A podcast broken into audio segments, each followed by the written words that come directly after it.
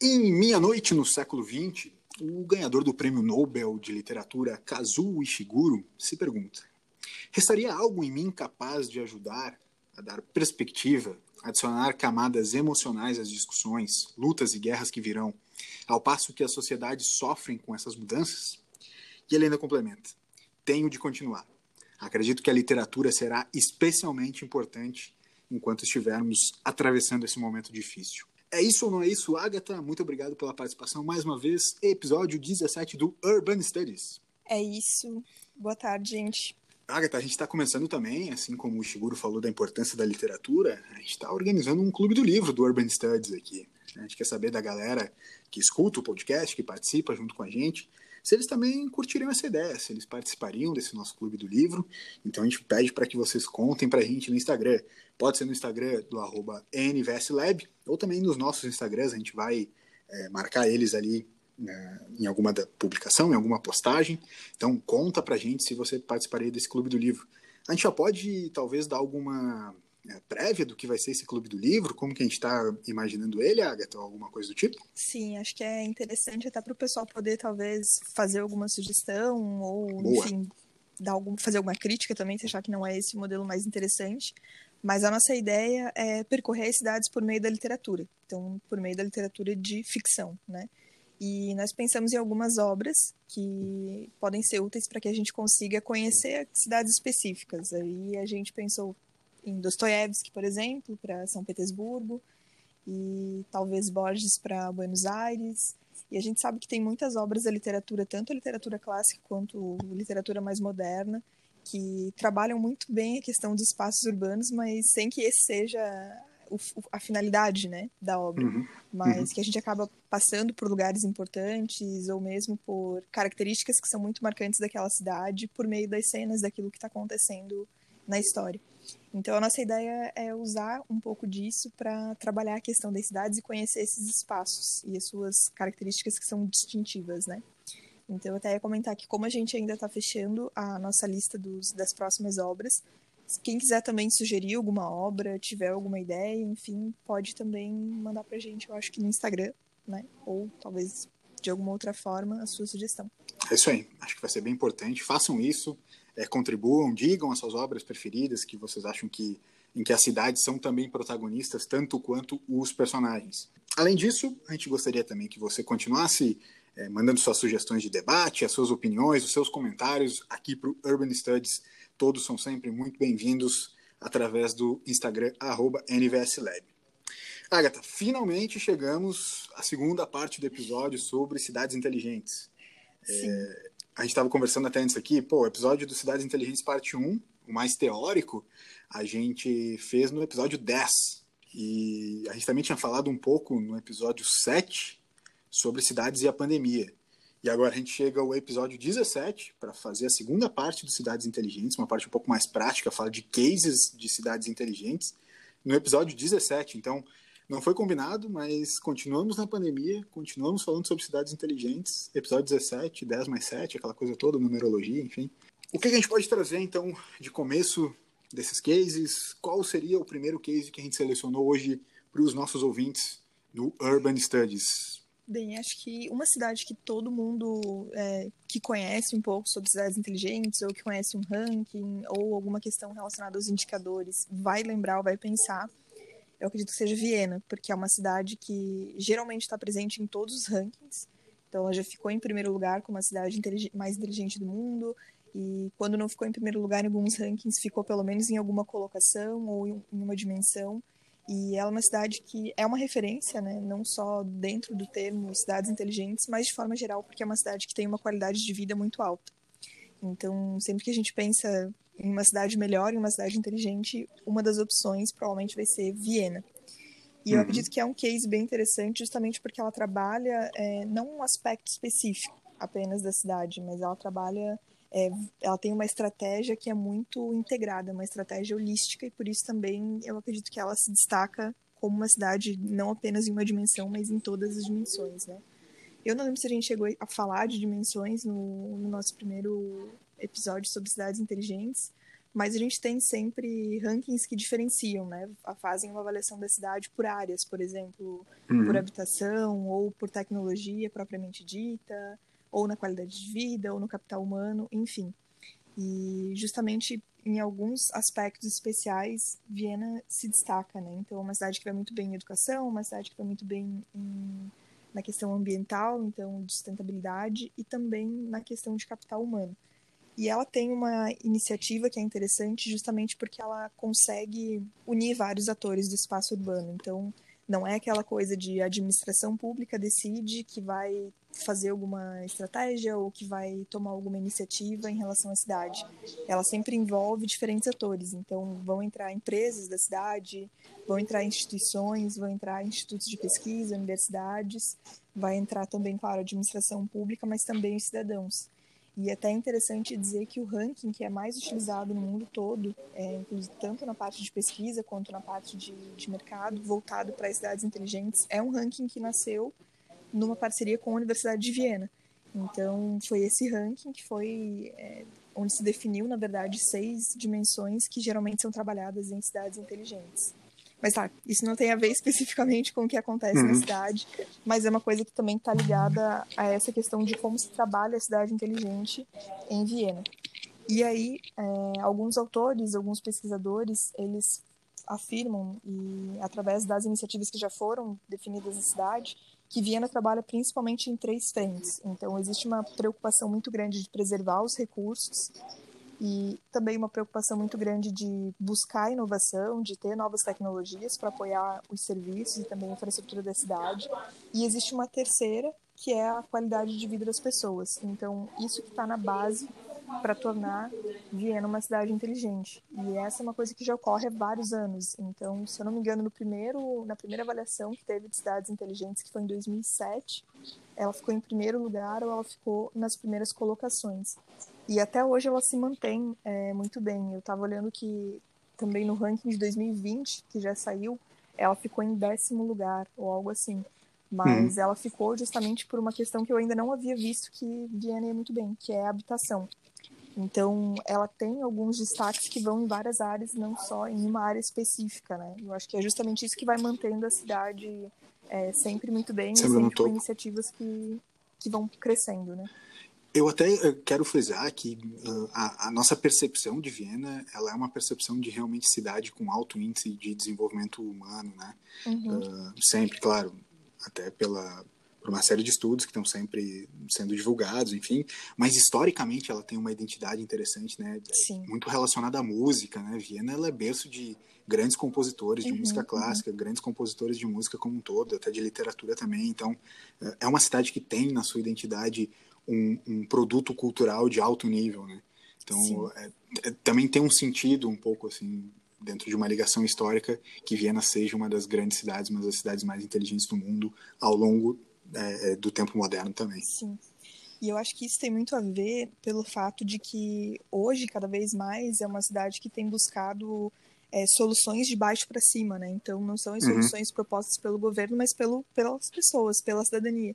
E isso tem a ver com o capital humano, porque é claro que se você tem um capital humano qualificado ou engajado, você vai começar a ter soluções para a cidade que surgem das pessoas.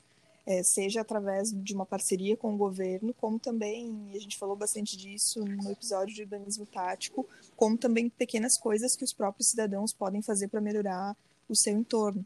Então, é claro que se você tem um capital humano qualificado, esse capital humano também ele vai se mostrar não só no mercado, né, através do resultado na indústria, resultado de empresas, ou mesmo uhum. no campo cultural, mas também no campo social, né, e no campo do urbanismo, né, vamos dizer dessa forma. Então, essas coisas, elas são, elas convergem, né. Muito bom, muito bom. Viena, então, o nosso primeiro case do Cidades Inteligentes de hoje. É, eu tava lembrando, na verdade, sobre o fato que a gente falou de Viena num outro episódio. Eu não lembro qual foi o tema desse episódio, mas era uma iniciativa que foi do início do ano, que eles estavam fazendo bem voltada para a mobilidade, onde, na verdade, a ideia é que as pessoas deixassem o carro em casa e elas pudessem ir de transporte público, ou a pé, ou de bike, e não sei se tu vai lembrar disso, mas aí elas poderiam entrar é, teriam a oportunidade de entrar, por exemplo, em museus, em shows, em atividades culturais da cidade de forma gratuita. Não lembro se tu vai, tu vai lembrar disso. Mas... Não lembro mesmo. Pois é, eu não lembro se foi do, sobre o carro ou se. Eu lembro que foi no início do ano que a gente falou sobre isso. Uhum. E esse é um exemplo só de iniciativa que está rolando hoje na cidade, entre outras coisas, como, por exemplo, o foco que eles têm hoje no, na diminuição, na redução do uso de energia per capita, ou também no fato de que novas regras estão surgindo para a parte de construção civil. Então, hoje existem regras muito voltadas para a questão de consumo de energia, é, de como essas construções também podem afetar o clima da cidade, ou mesmo a mobilidade. E também, aí eu queria fazer um gancho para o segundo case que a gente vai falar, que é a questão de governo aberto. Então, hoje você já consegue acessar o Wi-Fi em toda a cidade. Também uhum. existe uma preocupação muito grande em desenvolver aplicativos, né, para que os cidadãos eles consigam acessar serviços assim da cidade sem ter que se deslocar ou pela internet, enfim. E essa ideia de governo aberto, que é uma ideia que está é, indo para o mundo todo, né? até falar não de uma cidade, mas eu estava vendo umas duas semanas uma notícia sobre a Estônia. Na verdade, ela já tem uma, uma história de alguns anos sobre o objetivo de se tornar um país que tem um governo aberto e que, claro, Sim. que isso depois vai se espalhando pelas cidades, né? Se você tem um, o governo, o país todo é, direcionado com uma estratégia para isso, isso vai, obviamente, entrar nas cidades também. E é bem interessante porque muitas cidades, elas, diferente da ideia de Viena, que tem uma estratégia que é geral e que acaba abrindo é, em diversas frentes, né, desde a mobilidade até a questão cultural, até a questão da construção de infraestrutura, algumas cidades, elas acabam focando em uma área específica para trabalhar a ideia de cidade inteligente, o que também é útil e que também é interessante. Então, a exemplo, falei da Estônia, que tem uma estratégia para o país todo, um exemplo interessante é o trabalho que está acontecendo em Roma também. É, Roma não é uma cidade que tem uma cultura de usar muito a internet ou de usar muito a tecnologia, seja nos seus serviços ou na sua infraestrutura. Então, ela não é ainda uma cidade inteligente. Mas ela é uma cidade que adotou uma estratégia de cidade inteligente em algumas áreas. Então, em 2018, por exemplo, eles passaram a utilizar a tecnologia para fazer o orçamento participativo da cidade. E foi uma estratégia de muito sucesso, porque a as pessoas e eles inclusive se inspiraram um pouco no trabalho da Estônia. Eu participei de um evento onde eles estavam falando sobre como que isso começou em 2018 até o hoje um dos conselheiros que é o, é o cabeça, vamos dizer assim, dessa digitalização na, na prefeitura de Roma, eu fiz uma entrevista com ele para minha pra pesquisa da minha tese e justamente a ideia foi de trazer cada vez mais essa ideia de, de digitalização, de cidade inteligente por meio da governança. Então, o orçamento participativo de 2018 foi uma, foi uma grande ideia de participação para que as pessoas decidissem no que seria utilizado o budget de Roma, vamos dizer assim. E foi bastante voltado primeiro justamente para a área urbanística. Então, no primeiro eles escolheram um bairro, não uma cidade como um todo, para fazer essa experiência. E eles tinham um orçamento, se não me engano, de 16 ou 17 milhões de euros. E as pessoas daquele bairro, daquele local, fossem elas é, moradoras ou pessoas que trabalhavam ou que estudavam naquela área, elas podiam ajudar a decidir como usar esse dinheiro para melhorar aquela área.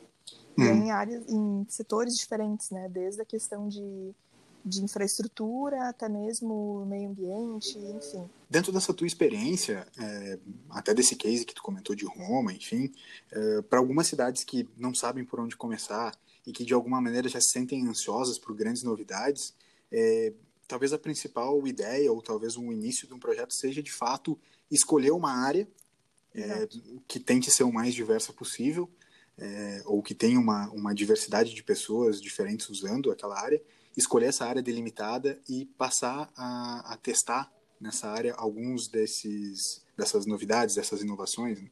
Exatamente. Porque no caso você pode aproveitar oportunidades que, que você tem ou mesmo um, um potencial daquela área porque a gente tem que pensar que nem toda cidade também tem uma, uma infraestrutura tecnológica muito grande.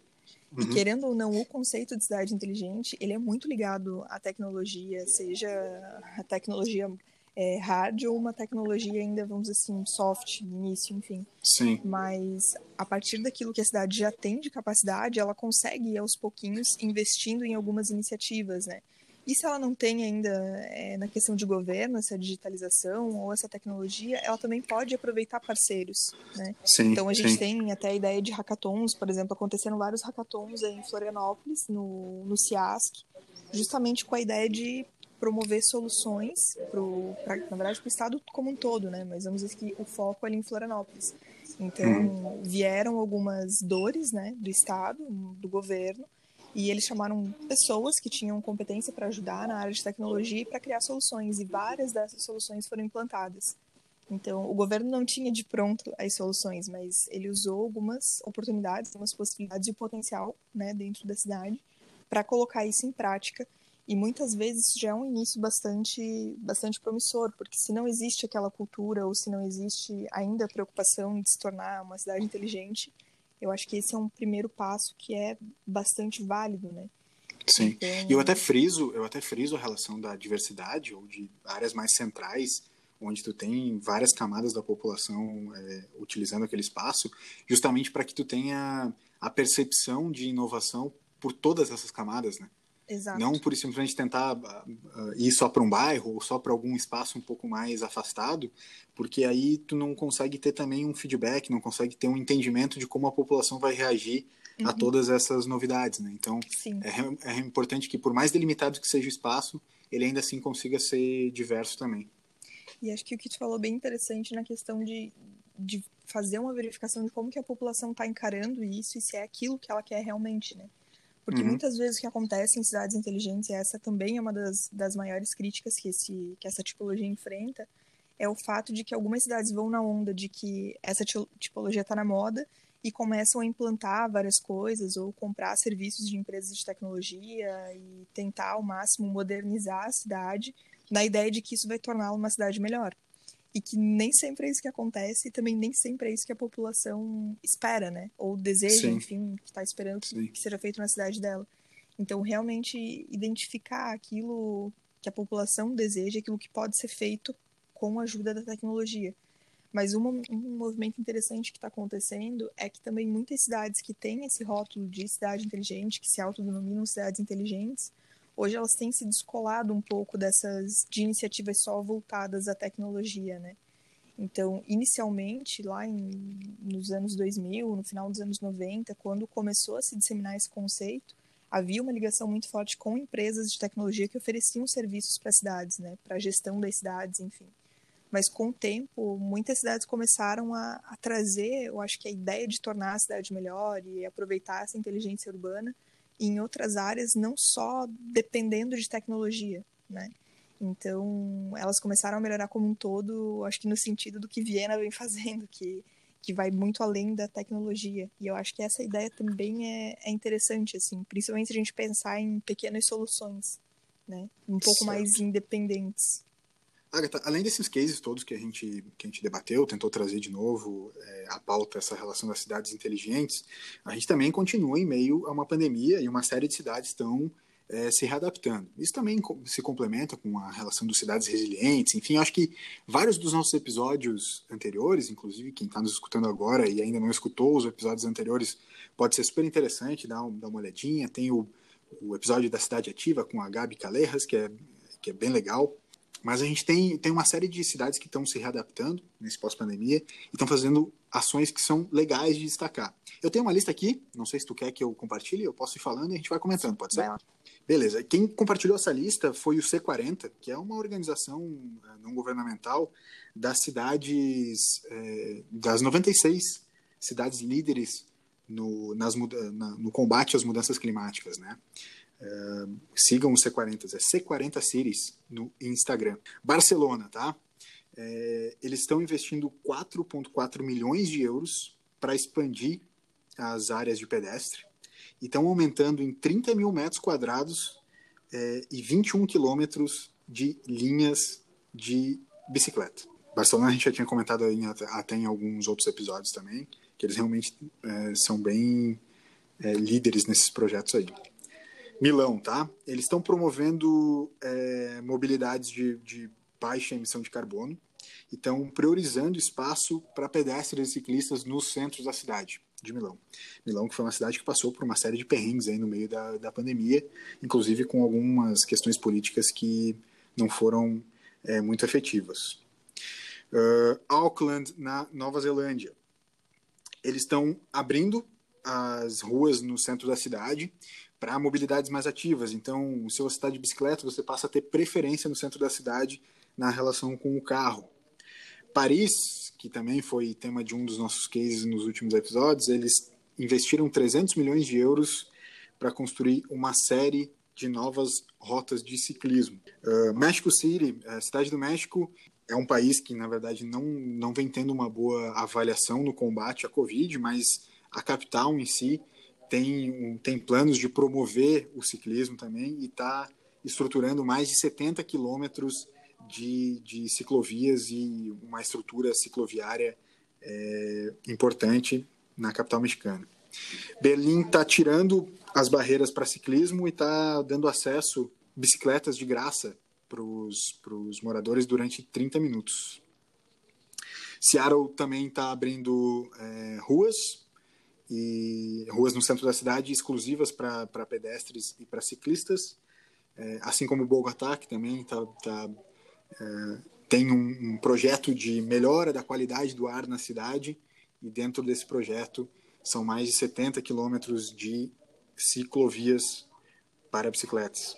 Nova York é a mesma nessa mesma pegada, tá? São várias milhas, até porque em Nova York, né, nos Estados Unidos eles usam milhas e não quilômetros, mas são várias milhas de espaços é, abertos para ruas abertas, sem carros, para que as pessoas e as bicicletas possam transitar. Então, as cidades elas já estão, é, algumas já passaram pelo pico da pandemia, algumas estão passando pelo platô, enfim, mas todas elas, de, de certa maneira, espalhadas pelo mundo, trazendo é, como pontos de mudança a prioridade nas mobilidades mais ativas, né?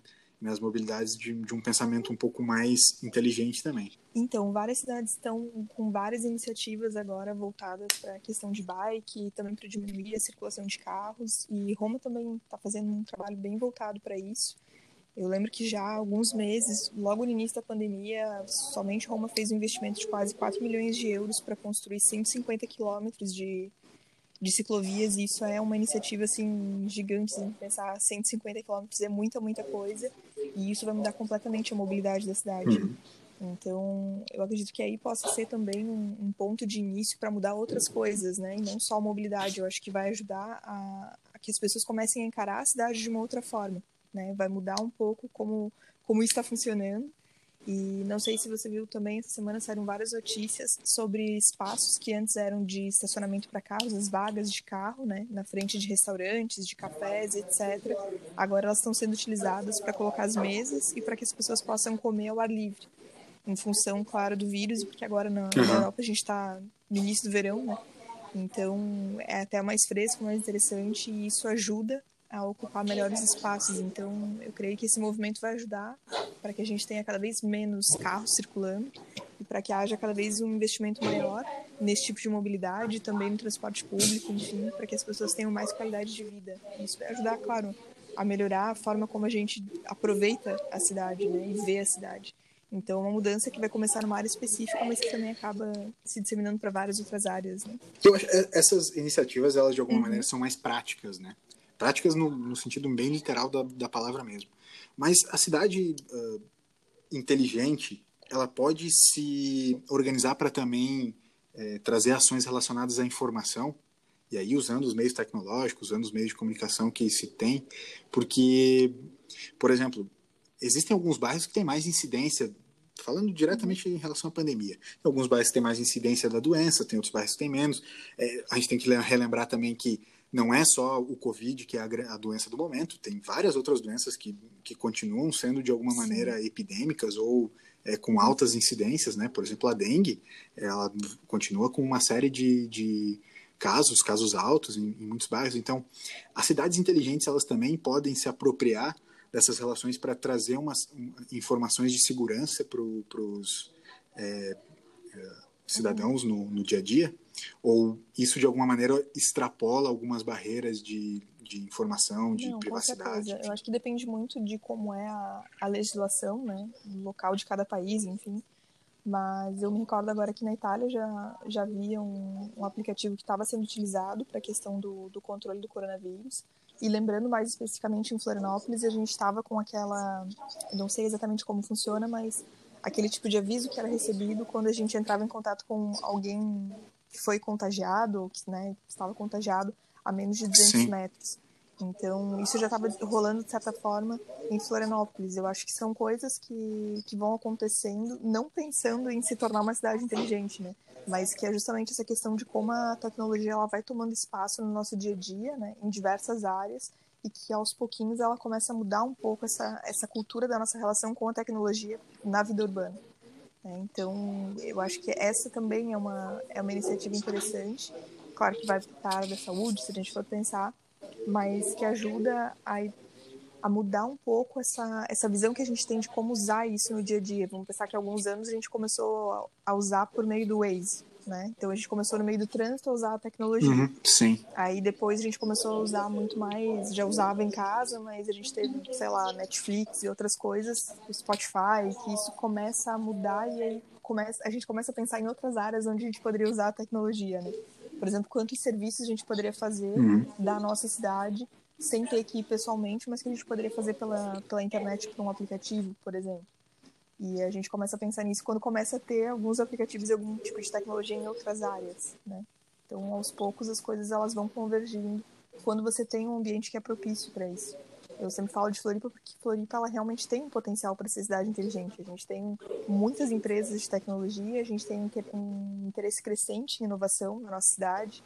Então a gente tem lei de inovação, a gente tem vários centros de inovação, a gente tem várias incubadoras, pré-incubadoras, uhum. a gente tem um ambiente que é propício para isso. Então por que não utilizar todo esse potencial para melhorar a cidade, né? E não só para para empresas que, enfim, vão prestar serviços em outras áreas ou vão criar produtos e etc como é, fazer esse equilíbrio para que a cidade consiga também aproveitar isso para melhorar, né? Para se tornar um ambiente melhor para as pessoas, para ter mais qualidade de vida.